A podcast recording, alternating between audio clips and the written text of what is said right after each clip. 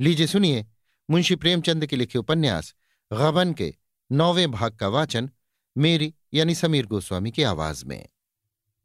रमा के परिचितों में एक रमेश बाबू म्यूनिसिपल बोर्ड में हेड क्लर्क थे।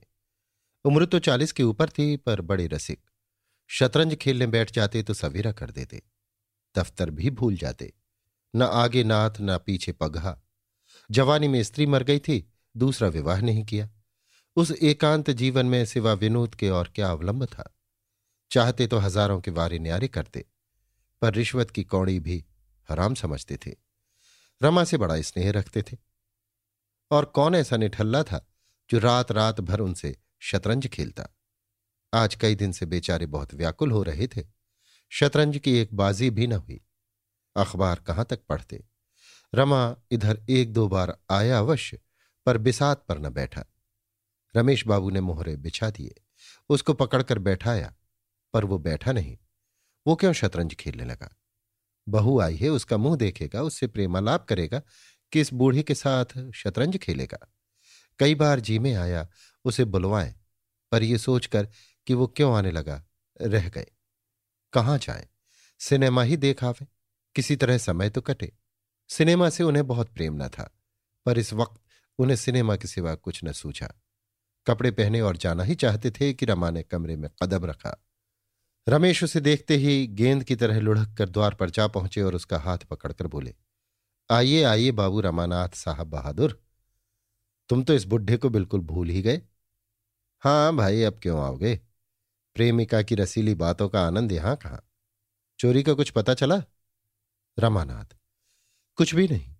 रमेश, बहुत अच्छा हुआ थाने में रपट नहीं लिखाई। नहीं सौ दो सौ के मत्थे और जाते। बहू को तो बड़ा दुख हुआ होगा। रमानाथ, कुछ पूछिए मत, तभी से दाना पानी छोड़ रखा है।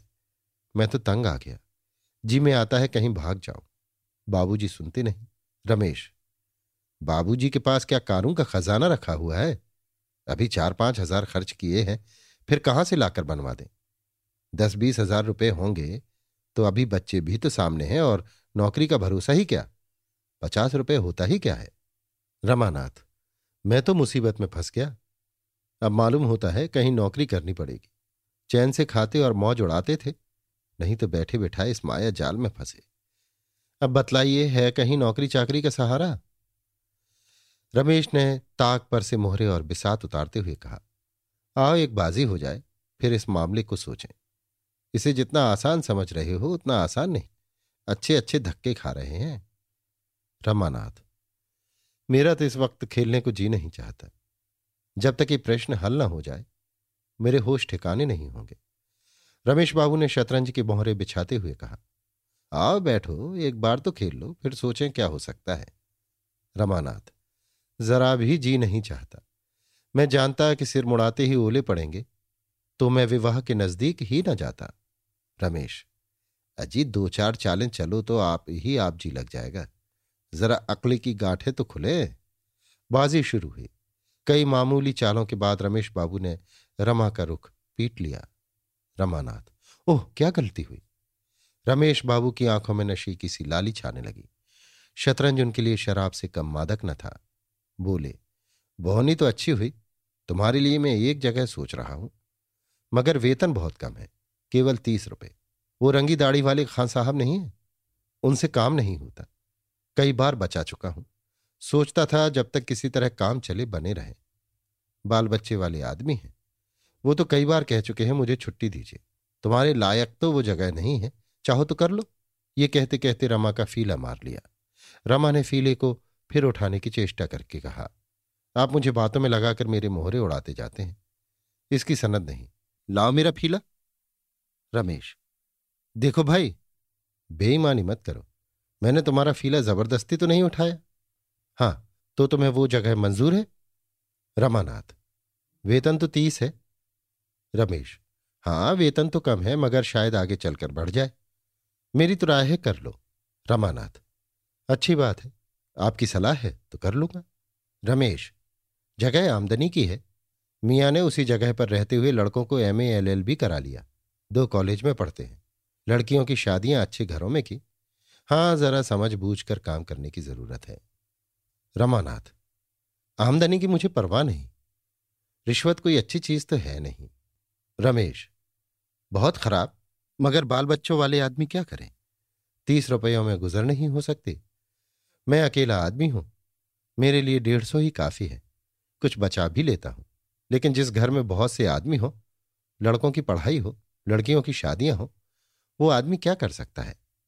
जब तक छोटे छोटे आदमियों का वेतन इतना ना हो जाएगा कि वो भलमनसी के साथ निर्वाह कर सके, तब तक रिश्वत बंद ना होगी। यही रोटी, दाल, घी, दूध तो वो भी खाते हैं। फिर एक को तीस रुपए और दूसरे को तीन सौ रुपये क्यों देते हो? रमा का फर्जी पिट गया। रमेश बाबू ने बड़े ज़ोर से कह कहा मारा। रमा ने रोश के साथ कहा, अगर आप चुपचाप खेलते हैं तो खेलिए, नहीं तो मैं जाता हूँ। मुझे बातों में लगाकर सारे मोहरे उड़ा लिए। रमेश अच्छा साहब, अब बोलूँ तो जबान पकड़ लीजिए। ये लीजिए शय। कल तुम अर्जी दे दो। उम्मीद तो है तुम्हें ये जगह मिल जाएगी, मगर जिस दिन जगह मिले, मेरे साथ रात भर खेलना होगा। रमा, आप तो दो ही मातों में रोने लगते हैं। रमेश, अजीब वो दिन गए जब आप मुझे मात दिया करते थे। आजकल चंद्रमा बलवान है। इधर मैंने एक मंत्र सिद्ध किया है। क्या मजाल की कोई मात दे सके? फिर शय। रमा, जी तो चाहता है दूसरी बाजी मात देकर जाऊँ, मगर देर होगी। रमेश, देर क्या होगी? अभी तो नौ बजे हैं, खेल लो, दिल का अरमान निकल जाए। ये शय और मात। रमा अच्छा कल की रही, कल ललकार कर पाँच मातें न दी तो कहिएगा। रमेश, अजी जाओ भी, तुम मुझे क्या मात दोगे? हिम्मत हो तो अभी सही। रमा अच्छा आइए, आप भी क्या कहेंगे? मगर मैं पाँच बाजियों से कम न खेलूँगा। रमेश पाँच नहीं, तुम दस खेलो जी। रात तो अपनी है। तो चलो, फिर खाना खा ले। तब निश्चिंत होकर बैठे। तुम्हारे घर कहलाए देता हूँ कि आज यहीं सोएँगे, इंतज़ार न करें। दोनों ने भोजन किया और फिर शतरंज पर बैठे। पहली बाजी में ग्यारह बज गए। रमेश बाबू की जीत रही। दूसरी बाजी भी उन्हीं के हाथ रही। तीसरी बाजी खत्म हुई तो दो बज गए। रमा, अब तो मुझे नींद आ रही है। रमेश तो मुँह धो लो, बर्फ़ रखी हुई है। मैं पाँच बाजियाँ खेले बगैर सोने न दूँगा। रमेश बाबू को यह विश्वास हो रहा था कि आज मेरा सितारा बुलंद है। नहीं तो रमा को लगातार तीन मात देना आसान न था। वो समझ गए थे, इस वक्त चाहे जितनी बाजियाँ खेलूं, जीत मेरी ही होगी। मगर चौथी बाजी हार गए तो ये विश्वास जाता रहा। उल्टे ये भय हुआ कि कहीं लगातार हारता न जाऊँ।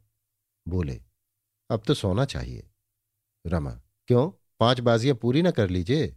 रमेश, कल दफ्तर भी तो जाना है। रमा ने अधिक आग्रह न किया, दोनों सोए। रमा यो ही आठ बजे से पहले न उठता था, फिर आज तो तीन बजे सोया था। आज तो उसे दस बजे तक सोने का अधिकार था।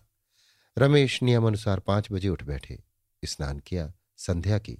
घूमने गए और आठ बजे लौटे, मगर रमा तब तक सोता ही रहा। आखिर जब साढ़े नौ बज गए तो उन्होंने उसे जगाया। रमा ने बिगड़ कर कहा, नाहक जगा दिया, कैसी मज़े की नींद आ रही थी।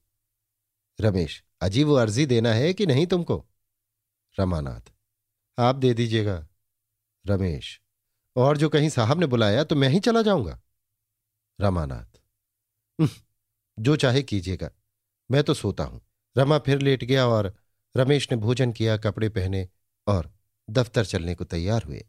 उसी वक्त रमानाथ हड़बड़ा कर उठा और आँखें मलता हुआ बोला, मैं भी चलूँगा। रमेश, अरे हाथ मुँह तो धोले, भले आदमी। रमानाथ आप तो चले जा रहे हैं रमेश। नहीं, अभी पंद्रह बीस मिनट रुक सकता हूँ। तैयार हो जाओ।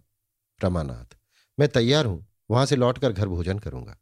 रमेश, कहता तो हूँ, अभी आध घंटे तक रुका हुआ वो।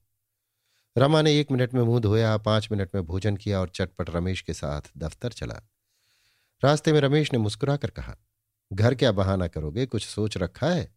रमानाथ, कह दूँगा, रमेश बाबू ने नहीं आने दिया। रमेश, मुझे गालियाँ दिलाओगे और क्या? फिर कभी ना आने पाओगे। रमानाथ, ऐसा स्त्री भक्त नहीं हूँ। हाँ ये तो बताइए, मुझे अर्जी लेकर तो साहब के पास ना जाना पड़ेगा। रमेश, और क्या तुम समझते हो घर बैठे जगह मिल जाएगी?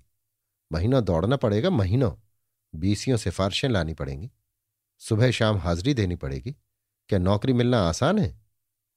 रमानाथ तो मैं ऐसी नौकरी से बाज आया। मुझे तो अर्जी लेकर जाते ही शर्म आती है, खुशामदे कौन करेगा?